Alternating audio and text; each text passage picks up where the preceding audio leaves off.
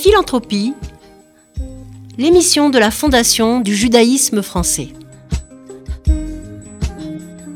Préparée et présentée par Véronique Elfmals et Perrine Simon-Naoum. Vous êtes bien dans la première émission Philanthropie proposée par la Fondation du judaïsme français. La Fondation du judaïsme français a 83 fondations dans les domaines de la culture, de l'éducation et de l'humanitaire. Elle est heureuse de vous présenter chaque mois une de ces fondations abritées et une grande interview réalisée par l'historienne Perrine Simon Naroum. Cette semaine, la fondation abritée qui est mise à l'honneur est la fondation Scopus Université hébraïque de Jérusalem et recevra dans sa seconde partie le philosophe Pierre-Henri Tavoileau pour son ouvrage La morale de cette histoire, édition Lafond. Nous suivrons également chaque mois la rubrique patrimoine de Rémi Serrouillat, le directeur financier de la Fondation du judaïsme français. Bonjour Catherine. Bonjour. Bienvenue. Vous êtes en effet la déléguée générale de l'Université hébraïque de Jérusalem pour la France et vous représentez la Fondation Scopus UHJ sous l'égide de la Fondation du judaïsme français. Votre fondation a pour objet le soutien de l'Université hébraïque de Jérusalem, Rien qu'en évoquant cette grande université, toute la grande histoire d'Israël se dessine en filigrane et où de grands noms comme Albert Einstein, Martin Buber apparaissent. Pouvez-vous, pour les pour les auditeurs d'RCJ, nous raconter en quelques mots son prestigieux passé? Avant tout, merci Véronique pour votre invitation. Je suis vraiment très heureuse de participer à cette première émission pour parler de notre fondation. En quelques mots, ben, l'université, la création de l'université hébraïque en 1918, elle est intimement liée à celle de l'État et au projet sioniste, celui d'avoir un lieu d'éducation pour former, donner euh, au peuple juif les ressources euh, intellectuelles, spirituelles, pour euh, former les générations qui fondera 30 ans après l'État d'Israël. Une université avant la création d'un pays, ce n'est pas exceptionnel? C'est tout à fait exceptionnel. La fondation de l'université précède celle du pays. Et fidèle à la vision humaniste et universelle d'Albert Einstein, Sigmund Freud, Martin Buber et Chaim Weizmann que vous avez cités, l'université incarne depuis plus de 100 ans l'excellence en Israël. Elle est d'ailleurs classée centième dans les 100 premières mondiales et première en Israël. Elle est le centre universitaire qui a formé toutes les générations de scientifiques, de philosophes, d'hommes d'État, de professeurs, d'entrepreneurs du pays. Vous me demandez, l'université, qu'est-ce qui s'y passe? Eh ben, ça fait beaucoup d'informations, ma chère Véronique. Mais, nous sommes là pour vous écouter et nous avons, nous sommes friands de toutes ces informations. Eh bien, écoutez, merci. Il y a sept facultés réparties sur les six campus de l'université. Sept facultés, ça veut dire qu'il y a une faculté de sciences humaines, qui, entre autres, abrite le plus grand centre d'études sur le judaïsme, l'archéologie, les arts et lettres, l'histoire, une faculté d'histoire, D'ailleurs, Yuval Harari, auteur du best-seller Sapiens, qui a vendu des millions d'exemplaires à travers le monde, a été formé à l'université et il enseigne toujours l'histoire. Je crois même que c'est lui qui dit dans un de ses nombreux ouvrages que la culture est le sel de toutes les nations. Exactement. Nous avons une faculté des sciences sociales. Cette faculté abrite les sciences politiques, le journalisme, l'Institut Truman pour la paix, un centre de résolution du conflit et les sciences économiques. Le département de sciences économiques est classé dans les 60 meilleurs au monde. Il y a une faculté dentaire, la première du pays, une faculté de droit, classée 33e mondiale, dont la majorité des 12 juges de la Cour suprême sortent systématiquement. Un rôle fondamental pour la gouvernance du pays. Essentiel. Le précédent doyen de la faculté de droit, Yuval Shani, a d'ailleurs été le premier Israélien élu à la tête du comité des droits de l'homme des Nations Unies à Genève. Yuval Shani est rentré maintenant en Israël et il est expert sur les relations juridiques et constitutionnelles relatives à la surveillance numérique en Israël pour lutter contre le Covid. Nous allons y revenir longuement, je crois, mais peut-être continuer la présentation de cette prestigieuse université. Eh bien, il y a une faculté d'agriculture, nutrition et environnement qui a été fondée dès 1942. C'est une institution pionnière. Avant la création. Mais oui, toujours avant la création, pour justement accueillir et nourrir les millions de migrants qui allaient arriver. Ces travaux de recherche sont axés sur la préservation de l'environnement pour les générations futures, tout en assurant l'augmentation des ressources en eau et en nourriture. Et ces chercheurs font des recherches exceptionnelles au bénéfice de toute l'humanité. Ils travaillent d'ailleurs il collabore avec les chercheurs de l'INRA et du CNRS. Je crois qu'il y a quelques petites innovations qui sont exceptionnelles dont nous n'avons aucune conscience. C'est la petite tomate cerise qui accompagne euh, tous nos étés, qui fait partie aussi peut-être pas la plus prestigieuse des innovations, mais la plus la plus distrayante des innovations de l'université de Jérusalem, hébraïque de Jérusalem. Mais tout à fait. Mais vous allez voir que vous connaissez d'autres innovations de l'université. Permettez-moi juste maintenant de finir avec dans la faculté des sciences, la dernière faculté, la faculté des sciences. Alors elle, elle est carrément classée 21e mondiale pour les mathématiques. Et puis, il y a un département d'ingénierie. Vous parliez de la tomate cerise, mais vous utilisez dans votre voiture un système de conduite. Oui. Mobileye. évidemment. Amnon Chachoua enseigne toujours à l'université hébraïque. Et Mobileye a battu le record de vente de brevets en Israël, puisqu'il a été vendu en 2017 15 milliards à Intel. Eh bien ça, ça vient de l'Université hébraïque de Jérusalem. Et enfin, il y a un département de biotechnologie qui représente 43% de la recherche biotech en Israël. Parlez-nous un petit peu des prix Nobel. Alors, les prix Nobel, huit prix Nobel, une médaille film, et puisqu'on parle des prix Nobel, le plus connu est Albert Einstein. Et donc, ça me permet de vous parler de l'importance de l'université. Mais pourquoi Albert Einstein a-t-il tant marqué les esprits avec l'université hébraïque de Jérusalem? Eh bien, parce que c'était un des grands projets de sa vie. En 1923, lors de son unique voyage en Israël, il a donné une conférence de mathématiques sur le mont Scopus.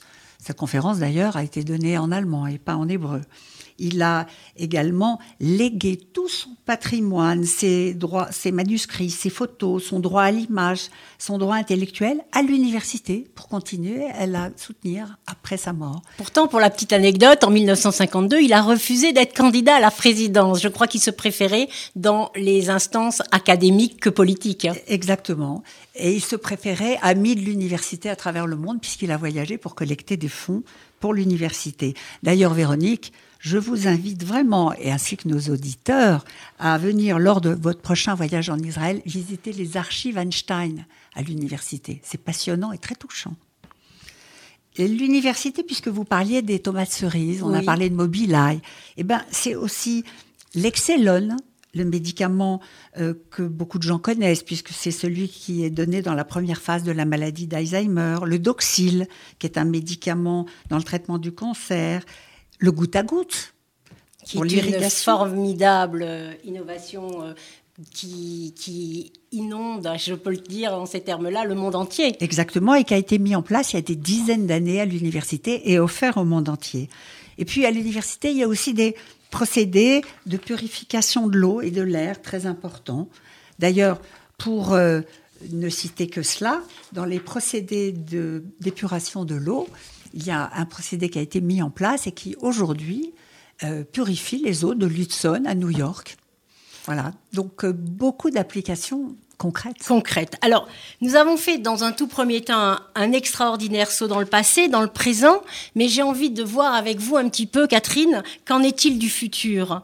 La magnifique et explicite promesse de l'Université hébraïque de Jérusalem est de soigner les hommes, nourrir le monde, protéger la planète. Une magnifique promesse. Soigner les hommes en ce moment de la pandémie à laquelle nous sommes tous confrontés, et quel que soit le continent, est un pari immense qui prend toute sa dimension où se place aujourd'hui l'Université hébraïque de Jérusalem vis-à-vis de la Covid-19 Eh bien, vis-à-vis de la Covid-19, l'université se place en peloton tête en Israël, puisque tous nos chercheurs, un comité de directeurs sur le coronavirus a été mis en place dès le début de la pandémie, et tous nos chercheurs dans toutes les facultés, euh, les virologues, les, les, immunologues, les biologistes, etc., ont tous axé leurs recherches sur la prévention, le traçage, le contrôle, le soin de, COVID, de la Covid-19. Donc il y a des avancées énormes. Par exemple, en termes de prévention sur les masques, une nouvelle génération de masques ergonomiques, euh, pulvérisés avec un produit qui vous permet de stopper le virus à 99%. Pour la prévention des tests ultra rapides, ultra précoces. Aujourd'hui, vous allez faire un PCR, vous attendez vos résultats pendant des heures et vous pouvez contaminer des gens sans même savoir que vous êtes infecté.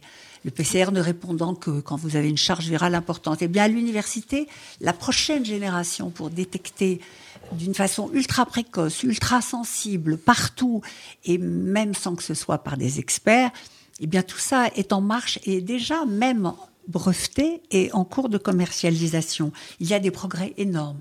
Quand vous parlez de prévention, on pense un peu à la médecine asiatique, qui elle est très friande et très en, avance par rapport à cette médecine préventive. Et on pense au port du masque qui a été très vite utilisé euh, dans ces contrées. Donc il est vrai qu'aujourd'hui, penser la médecine, on la pense un petit peu autrement, mais on va voir aussi un peu plus tard dans l'interview que l'université hébraïque va encore plus loin avec les datas. Nous verrons ça encore parce qu'elle voit euh, le présent, mais elle voit évidemment l'avenir.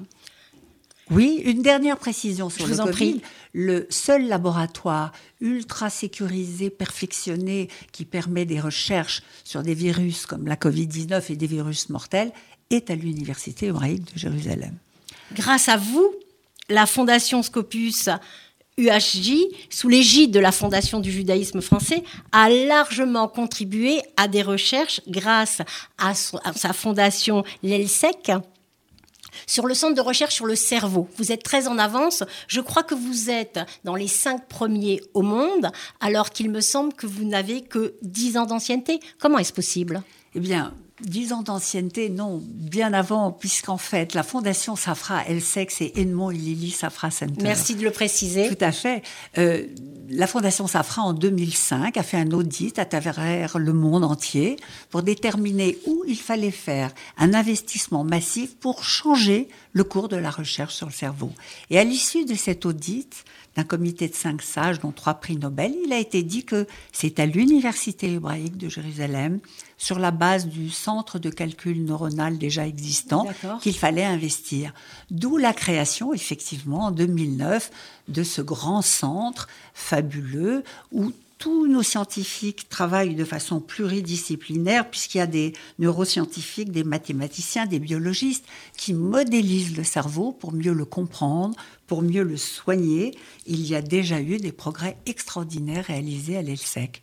Oui, on est très fiers. Et les amis français, je remercie d'ailleurs ceux de nos auditeurs qui ont contribué, ont financé ces dernières années le centre de recherche sur la maladie de Parkinson à l'ELSEC, ainsi que de nombreux travaux de recherche sur la perception et sur la douleur. Donc merci aux Français qui ont déjà contribué largement. En vous écoutant, Catherine, on a vraiment le sentiment que l'Université hébraïque de Jérusalem a souvent une longueur d'avance. L'empathie, aujourd'hui, est une notion qui apparaît sur toutes les lèvres généreux, il faut l'être lorsqu'on prend comme vous le fait à l'université soin des autres, lorsque l'altérité au sens lévinassien est au cœur de nos préoccupations. Mais dans cette avancée de la science, les datas ne prendraient-elles pas une place trop importante dans la relation sacrée, dans cette relation sacrée entre le malade et le médecin, si importante pour guérir? Parlez-nous un peu, si vous voulez, de cette médecine computationnel, un nom pas forcément très glamour, mais qui représente sûrement un avenir extrêmement prometteur pour tous nos enfants férus de science. Pas d'inquiétude, à l'université, les nouvelles technologies et l'intelligence artificielle et le big data sont au service de l'homme. Ce département, la faculté de médecine de l'Université hébraïque de Jérusalem et la faculté de l'hôpital Adassa la doyenne de cette faculté, première femme doyenne d'ailleurs en Israël d'une faculté de médecine depuis 2017, et Dina Ben Yehuda. Effectivement, son grand projet, l'avenir de la médecine, c'est la médecine computationnelle. C'est-à-dire qu'aujourd'hui, la médecine est universelle. Deux patients arrivent, ils ont le même traitement, l'un peut guérir, l'autre pas. La différence est faite par la connaissance profonde de ce qui peut dissocier ces deux, différencier ces deux passions. Et donc le big data, qui correspond à 2 millions de, de données de toute l'armée israélienne, de tous les hôpitaux, de des millions utilisés avec des algorithmes font que justement le médecin pourra mieux soigner, mieux procurer le traitement adéquat à ce patient et donc l'humain pourra justement prendre toute sa dimension puisque la technologie sera gérée. Non, le big data c'est au contraire une avancée, c'est la médecine de demain. Vous nous rassurez beaucoup Catherine parce que c'est vrai que, que toutes ces datas nous font peur à nous tous. Comme vous êtes à la pointe des choix et des valeurs dans le recrutement à l'université hébraïque de Jérusalem, est-ce que justement la lune main intervient. Est-ce que vous pouvez nous parler de ces recrutements spéciaux où le genre a une place particulière et les différences ethniques aussi parfois? Bien, écoutez, oui, moi je suis très fière de l'université parce que l'université, on vient de parler d'Ina.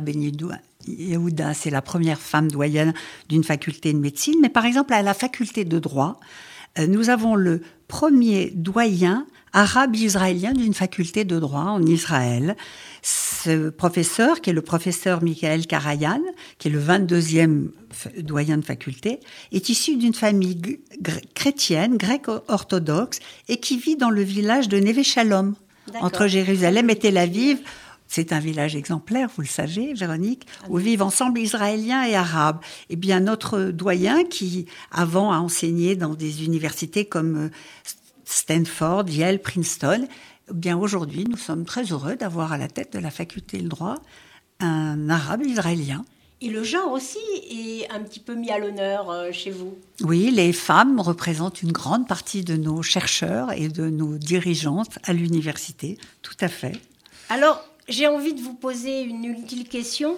Diriez-vous que l'Université hébraïque de Jérusalem est, une des plus belles créations du peuple juif? Mais indéniablement, elle l'est et c'est une très belle institution de 100 ans et l'avenir vous montrera qu'elle continuera à remplir sa mission.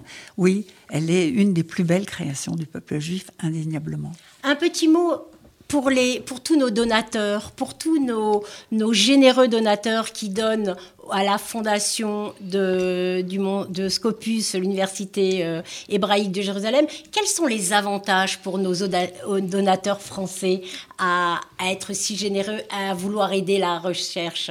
Eh bien, écoutez, les avantages, j'ai parlé de beaucoup de projets. Il y a énormément de projets en cours, vraiment essentiels beaucoup de projets, ça veut dire beaucoup de moyens nécessaires. J'écouterai après votre directeur financier, mais bien sûr qu'il y a des avantages. Grâce à la Fondation Scopus, abritée à la Fondation du judaïsme, nos donateurs peuvent déduire 75% de leurs dons, de leur impôt sur leur fortune immobilière et 66% de leurs dons de leur impôt sur le revenu. Donc fiscalement, c'est remarquable et au moins, vous savez où, à quoi sert cet argent qui est dédié à des projets fabuleux. Et puis, grâce à la Fondation Scopus, ils peuvent aussi léguer avec des avantages extraordinaires, tout en destinant à la recherche une grande part de leur patrimoine. C'est tellement important. Merci Catherine de nous avoir fait voyager dans cette magnifique euh, histoire d'Israël avec sa très belle création, l'Université hébraïque de Jérusalem. Merci infiniment pour toutes ces informations et j'espère à très bientôt pour de nouvelles campagnes. Merci, merci de votre écoute. Une très prochaine campagne que nos auditeurs auront puisque les 14 et 15 mars, nous ferons une campagne flash pour euh, justement lever des fonds pour la recherche contre la Covid-19. Et si vous l'acceptez, Catherine, nous nous permettrons alors à ce moment-là de vous appeler, même par téléphone, pour que vous nous donniez des éléments concrets de l'avancement de cette campagne. Avec plaisir, j'ai tant de choses à vous dire encore. Merci beaucoup, à très bientôt. Au revoir. Et pour continuer notre émission Philanthropie, notre rubrique patrimoniale, présentée par Rémi Serrouillat, le directeur financier de la Fondation du judaïsme français, avant la grande interview du philosophe de Pierre-Henri Tavoilot. Bonjour Rémi. Bonjour. Vous êtes donc le directeur administratif et financier de la Fondation du judaïsme de France. Pouvez-nous nous présenter la fondation et puis surtout, qu'est-ce qu'une fondation? Bonjour à tous. J'ai effectivement le plaisir de diriger les pôles juridiques et financiers de la Fondation du judaïsme français. Et pour répondre à votre question, chère Véronique, une fondation, eh bien, c'est un organisme qui dispose d'un patrimoine, qui collecte des fonds et qui soutient des causes d'intérêt général. La Fondation du judaïsme français, ou l'AFJF pour faire simple, est reconnue d'utilité publique depuis 1978. Elle soutient des projets dans les domaines de la culture, de l'éducation et de l'humanitaire. En quelques mots et en quelques chiffres, la Fondation du judaïsme français est un acteur majeur de la philanthropie. Elle fait partie des quatre premières fondations abritantes de France, derrière notamment la Fondation de France. Elle abrite 83 fondations créées par des, particuliers ou des institutions. Elle collecte plus de 20 millions d'euros par an et reverse quasiment l'équivalent sous forme de subventions à des programmes. Ces donateurs sont situés à Paris, en province, mais également à l'étranger, en Suisse, au Luxembourg, au Royaume-Uni, aux États-Unis notamment. Ce qui rend attractif et particulier notre fondation, c'est sa capacité juridique à abriter d'autres fondations, c'est-à-dire à permettre à des particuliers ou à des institutions de créer leur propre fondation au sein même de notre maison. Un peu, un peu comme s'il s'agissait de filiales. En créant une fondation abritée, le donateur se donne les moyens de transmettre aux générations futures les valeurs qui ont tracé sa vie. Et plutôt que d'être un simple spectateur qui verse un don à une association, il dispose, à travers sa fondation, d'un outil qui va lui permettre de participer directement à la vie sociale de la cité. Il pourra attribuer des bourses à des étudiants, par exemple, encourager la recherche médicale, aider les plus démunis, et bien d'autres projets encore plus valorisants les uns que les autres. Il, il bénéficiera en outre du savoir-faire de l'équipe de la Fondation en termes de gestion, de suivi des actions de mécénat et de l'ensemble des dispositions fiscales inhérentes à une fondation d'utilité publique. Parlons-en. Quels sont les avantages fiscaux, Rémi? Pouvez-vous être le plus concret possible pour nos auditeurs d'RCJ Bien sûr. Une fondation reconnue d'utilité publique, chère Véronique, c'est le moyen privilégié pour effectuer un don et le déduire de ses impôts. Pour faire simple et sans rentrer dans les détails, les dons en faveur de notre fondation sont déductibles à hauteur de 66% au titre de l'impôt sur le revenu, dans la limite bien évidemment des fameux 20% du montant du revenu imposable. Plutôt que de payer l'impôt sur la fortune immobilière, vous pouvez faire un don à notre fondation. Vous déduirez ainsi 75% de cette somme dans la limite de 50 000 euros. Les entreprises, elles, bénéficient d'une déduction de 60% de leurs dons dans la limite de 20 000 euros. Et par ailleurs, la Fondation du judaïsme français et ses fondations abritées sont habilitées à recevoir des donations et des legs en franchise totale de droits de succession. Pour conclure, je dirais simplement qu'être bienfaiteur, c'est une philosophie. C'est donner du sens à sa vie, c'est un magnifique projet au service de l'autre. Si vous souhaitez nous rencontrer, obtenir plus d'informations sur les possibilités de legs ou créer une fondation à la mémoire d'un proche, contactez-nous à la Fondation du judaïsme français. Notre directrice générale et moi-même, nous nous ferons un plaisir de vous rencontrer et de répondre à l'ensemble de vos questions. Merci Rémi pour toutes ces informations, ces précieuses informations. Et bien sûr, n'hésitez pas à contacter la Fondation du judaïsme français si des questions arrivent, que ce soit aujourd'hui ou même dans un futur plus lointain. Catherine, merci beaucoup. Si nos auditeurs de RCJ veulent vous joindre, ils peuvent vous contacter au 01 47 55 43 23 et avoir tous les renseignements sur l'Université hébraïque de Jérusalem. Merci encore, Catherine. À présent, nous avons l'honneur de recevoir euh, Monsieur Pierre-Henri Tavoileau pour son ouvrage qu'il va nous dévoiler, que j'ai déjà annoncé en début d'émission. Et Férine, bonjour. Bonjour. Qui va avoir faire la première grande interview de cette émission Philanthropie. Merci beaucoup, euh, Véronique. Euh, Pierre-Henri Tavoyot, bonjour. Bonjour. Euh, vous enseignez la philosophie à Sorbonne Université, vous dirigez le collège de philosophie et voici plusieurs années que vous observez la marche de nos sociétés et notamment leur mode de gouvernement.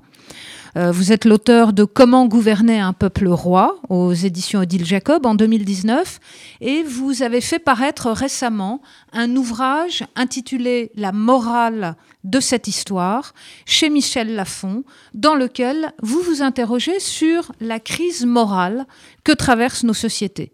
Alors c'est une lecture à la fois très aisée et très récréative, mais en même temps très sérieuse. Consacrer un livre à la morale, Pierre-Henri Tavoyot, est-ce que ça n'est pas un peu démodé aujourd'hui où chacun pense finalement pouvoir se gouverner lui-même selon des principes qui lui sont propres?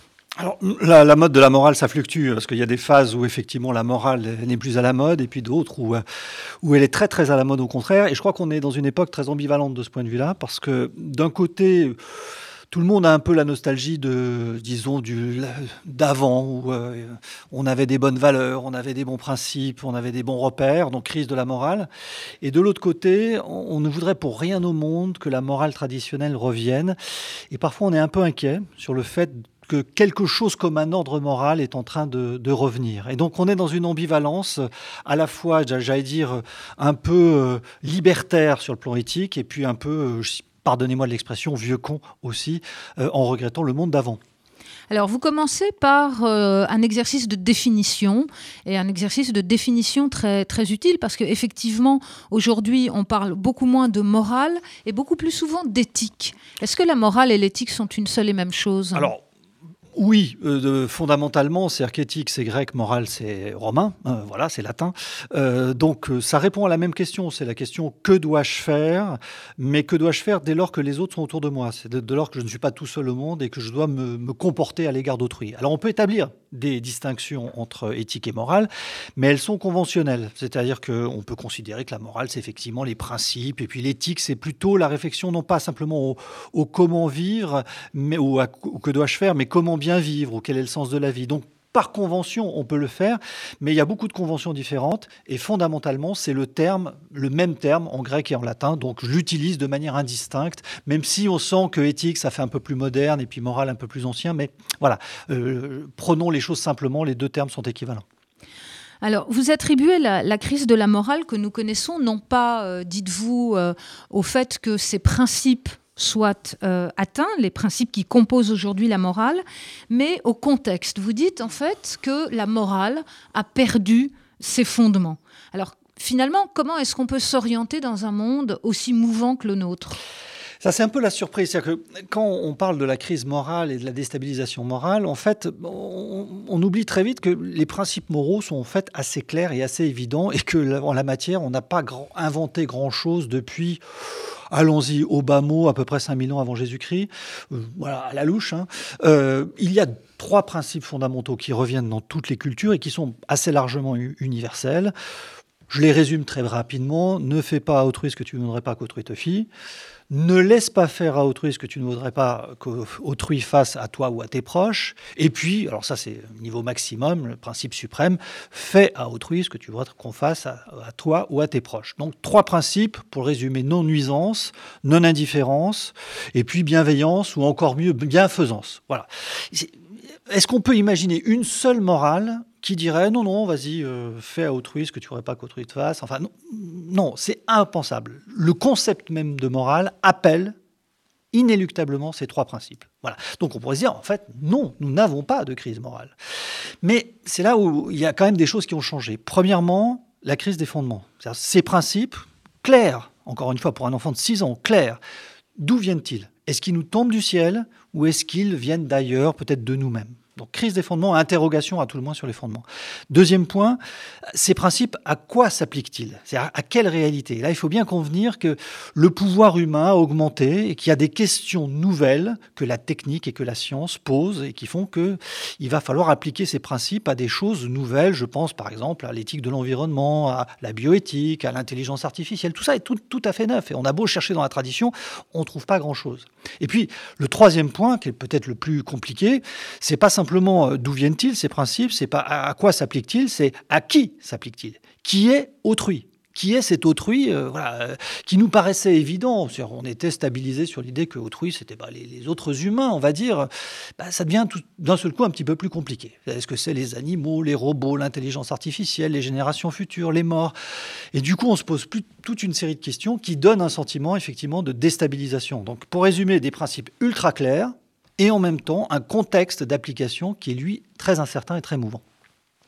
Alors on peut lire euh, Le Monde, dites-vous, en se rapportant à deux principes. Euh, d'une part la peur et d'autre part la délibération. Euh, en grec, phobos et boulet. Et en fait, c'est la ligne de force qui conduit votre démonstration. Mais certains vous répondront que nous n'avons pas le choix. C'est-à-dire que nous vivons aujourd'hui sous le règne de la peur, sous le règne de la décroissance, sous le règne du principe de précaution. Et la pandémie qu'on vit aujourd'hui le montre amplement.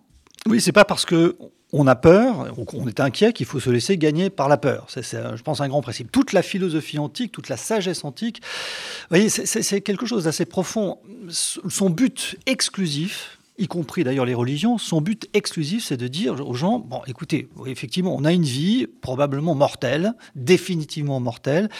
Cette peur de la mort, si elle prend trop de place, elle va nous bouffer la vie. Elle va nous empêcher de vivre. D'ailleurs, très, très intéressant, quand on dit on a peur, on dit ah, on se fait du souci pour nos enfants, pour nos, nos proches, je ne vis plus c'est exactement ça. Je ne vis plus. La peur nous empêche de vivre.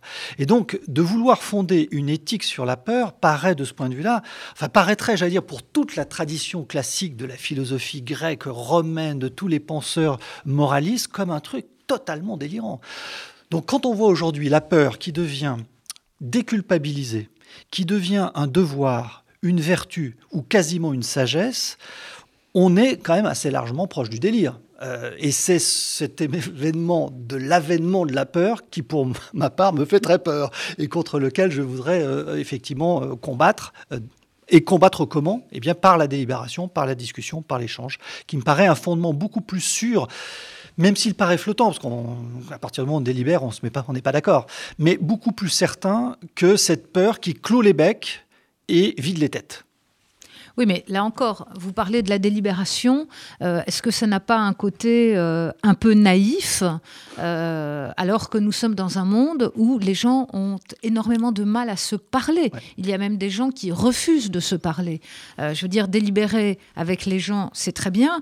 Quand on vous envoie en réponse un avion dans des tours, qu'est-ce qui reste à délibérer? Donc, je veux dire, est-ce que vous, vous ne tracez pas comme ça un tableau un peu irénique des choses? Non, parce que je trouve que c'est un très bon critère. C'est-à-dire qu'effectivement, les gens qui refusent le débat, bah, c'est des gens avec lesquels il ne faut pas débattre et qu'il faut se battre. Voilà, tout simplement. Et donc, le critère de la délibération reste très solide.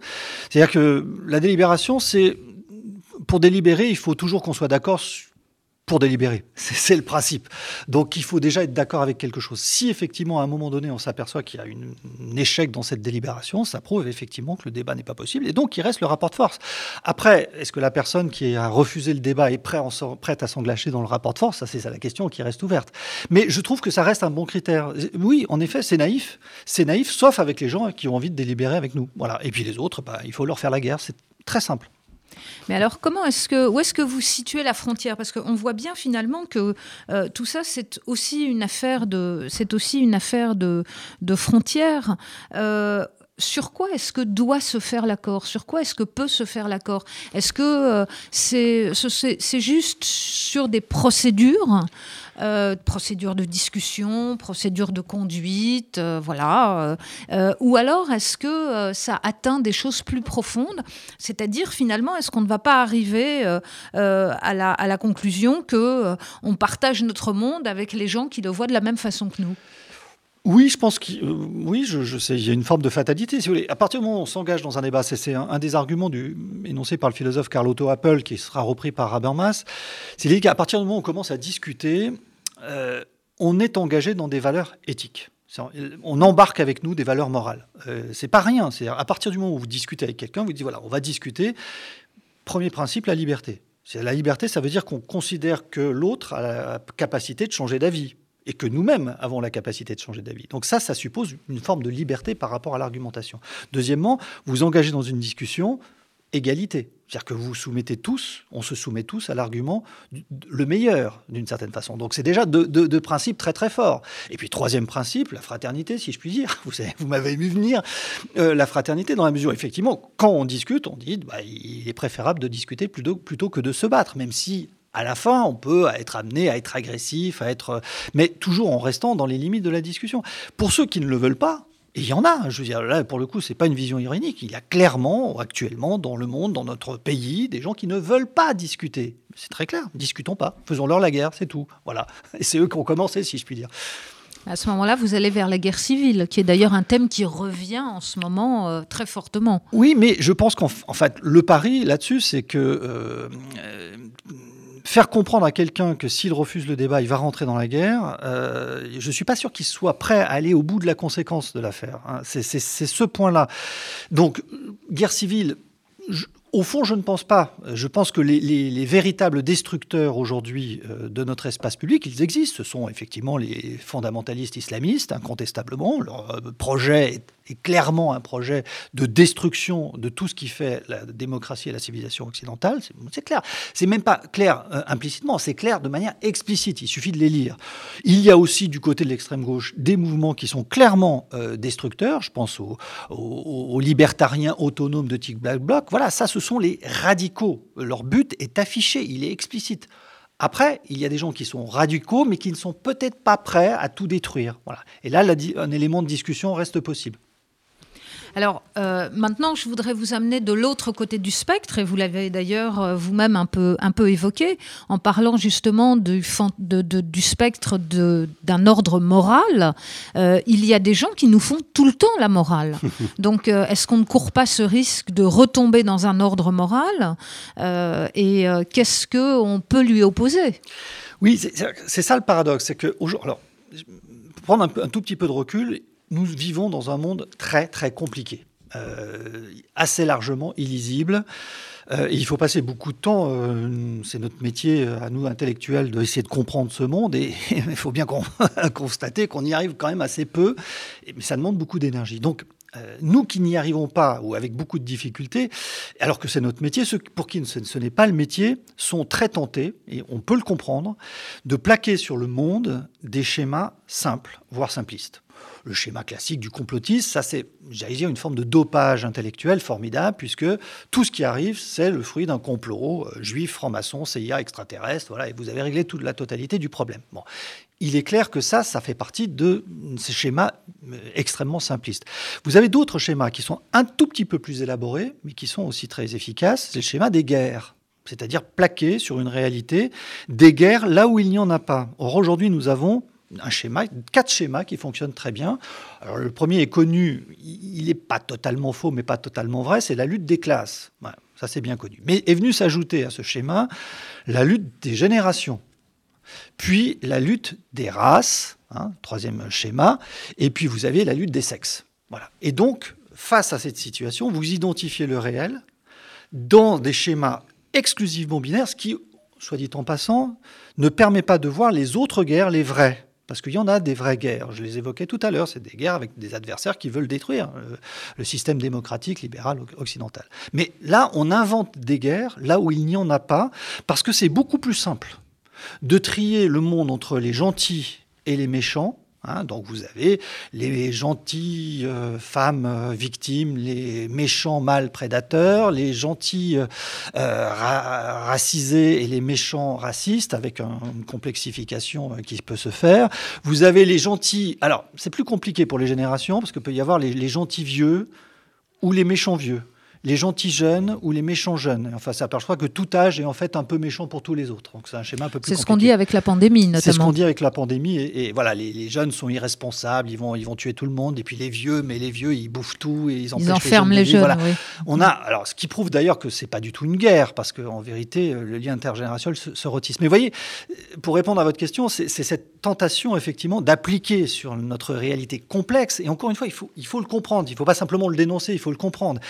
C'est-à-dire que ça nous donne un devoir, nous autres euh, intellectuels peut-être, euh, voilà, c'est la mission d'éclair, d'essayer de proposer par rapport à ces schémas simplistes de guerre, de tout ça, eh des schémas un peu plus compliqués qui permettent de rendre compte du réel. Euh, et c'est ça le grand défi pour nous, c'est d'arriver à dire, voilà, il y a une saveur de la complexité, expliquer le monde entre les gentils et les méchants, c'est peut-être pas ça qui va nous faire avancer. Alors euh, là aussi, euh, vous, l'avez dit tout à l'heure, euh, la morale avec laquelle on tente de vivre ne s'applique pas seulement à des questions que nous connaissons, mais en quelque sorte, il faut aussi inventer une morale pour des avancées scientifiques, des avancées technologiques. Comment est-ce qu'on fait je, prends, je prends un exemple, la, la, question de l'euthanasie ou la question des cellules souches. On voit bien que l'un des défis qui se à nos sociétés aujourd'hui, c'est aussi l'invention de cette morale. Comment on fait? Est-ce qu'on récupère d'anciens principes, finalement, qu'on applique à de nouveaux domaines, ou est-ce qu'il faut encore inventer autre chose? C'est très compliqué. C'est encore, encore, une fois les principes fondamentaux que j'évoquais tout, à l'heure, euh, non-nuisance, euh, non-indifférence euh, et, bienfaisance, restent toujours valables. Mais ils sont compliqués à, appliquer. Ils sont compliqués à appliquer. Et c'est vrai que sur les questions, par exemple, de, bricolage du vivant et du vivant humain, c'est un défi considérable qui, si je puis dire, touche la vie par les deux bouts. C'est ce qu'on appelait, alors jadis, au sens étymologique, l'eugénisme, c'est-à-dire comment bien être, c'est ça le sens étymologique de génie, comment bien être, et puis euthanasie, c'est-à-dire comment bien mourir. Voilà, c'est les deux, les deux sens. Et Hésiode avait cette formule magnifique, la bonne mort, c'est mourir comme on tombe de comme on s'endort quand on tombe de sommeil. Voilà, la bonne mort pour Hésiode. Mais le, problème qui se pose entre les deux, c'est effectivement de, se dire, mais à qui nuit-on euh, de manière éventuellement irrémédiable, et comment envisager cette vie tout en ayant la, disons, la capacité d'accueillir ces progrès technologiques qui sont. Alors, c'est vrai qu'on est très méfiant à leur égard, on est tenté de, les critiquer souvent, mais quand même, en termes d'espérance de vie, regardez le vaccin, enfin, c'est sidérant euh, cette rapidité avec laquelle on a réussi à, le, produire. Donc, le, grand défi, c'est de se dire comment accueillir cette augmentation de l'humain, je reprends à dessein le terme du transhumanisme, sans limiter la liberté. Hmm. sans diminuer la liberté. C'est ça le, critère. Alors je dis, ça c'est un critère théorique, après il faut l'appliquer sur ces nouveaux domaines. Euthanasie, cellule souche. Euh, cellule souche, c'est extraordinaire comme perspective, c'est-à-dire la capacité, de, à partir de n'importe quelle cellule ou presque du corps humain, de fabriquer des cellules totipotentes, c'est-à-dire qui peuvent tout faire pour régénérer telle cellule, tel organe, etc. C'est extraordinaire. Mais ça peut être aussi très dangereux. Donc euh, voilà, euh, comment augmenter l'humain sans diminuer la liberté? C'est ce critère-là qui doit nous accompagner dans cette quête euh, formidable, par ailleurs. Alors peut-être une dernière question, Pierre-Henri Tavoyot, et je renvoie évidemment nos auditeurs à votre ouvrage, La morale de cette histoire, guide éthique pour temps incertains, paru chez Michel Lafon. Le livre se conclut en fait sur une leçon de modestie l'idée que l'important, en réalité, c'est de s'ouvrir à autrui. C'est le principe même de la morale. C'est la morale, c'est sortir de son égoïsme. Voilà. Euh, là-dessus, la banalité est totale. C'est-à-dire, euh, ça rejoint un des thèmes que j'avais développé dans le livre précédent sur la politique, c'est euh, le terme de l'obéissance. Alors, j'avais fait un, éloge de l'obéissance qui m'avait valu beaucoup de, critiques, mais l'obéissance est un mot fabuleux. c'est pas la servitude, l'obéissance. L'étymologie d'obéissance, c'est ob audire en latin, c'est-à-dire prêter l'oreille. Je prête l'oreille. Je prête l'oreille au fait qu'il y a du monde, qu'il y a des autres, qu'il y a du réel. Et je ne prête l'oreille, mais je ne donne pas ma volonté. Eh bien, cette obéissance, c'est simplement s'ouvrir en effet aux autres, avec modestie, grande prudence sur toutes nos actions, euh, et avancer ensemble sur euh, effectivement ces règles, se vivre, pas simplement se vivre ensemble, comme on le dit aujourd'hui, mais se vivre en commun le vivre en commun, le vivre ensemble, on peut vivre ensemble côte à côte ou face à face en s'ignorant totalement. Euh, vivre en commun, c'est partager un projet commun, avancer ensemble, effectivement, débattre au lieu de se battre. Bien, bah, merci beaucoup euh, Pierre-Henri Tavoyot. Donc je rappelle le titre de votre livre, La morale de cette histoire, guide éthique pour temps incertains. Merci d'avoir euh, ouvert avec nous cette série d'émissions de la Fondation du judaïsme français. Et peut-être, euh, avant de conclure, deux autres ouvrages sur lesquels je voudrais attirer l'attention de nos auditeurs. D'abord, un très beau livre de Patrick Pelou. Patrick Pelou, évidemment, tout le monde le le, connaissent, c'est cet urgentiste qui était aux côtés de, des gens de Charlie Hebdo. Euh, un ensemble de récits qui s'appelle Urgence de vivre et qui euh, raconte justement comment on va au-delà de la mort, comment on va au-delà de euh, la pandémie. C'est un livre plein d'espoir paru aux éditions du Cherche Midi. Et pour finir, euh, un livre du philosophe Marc Crépon, Ces temps-ci, La société à l'épreuve des affaires de mœurs, un livre paru chez Bibliothèque Rivage chez euh, Payot. Donc un livre qui aborde de façon philosophique un certain nombre de questions liées autour des violences faites aux enfants. Voilà, bah écoutez, je vous remercie et je me réjouis de vous retrouver le mois prochain pour euh, la prochaine émission de la Fondation du judaïsme français. Pierre-Henri Tavoyot, merci. Merci. Merci. C'était Philanthropie, l'émission de la Fondation du judaïsme français. Retrouvez-nous en podcast sur le site de la Fondation www.fondationjudaïsme.org.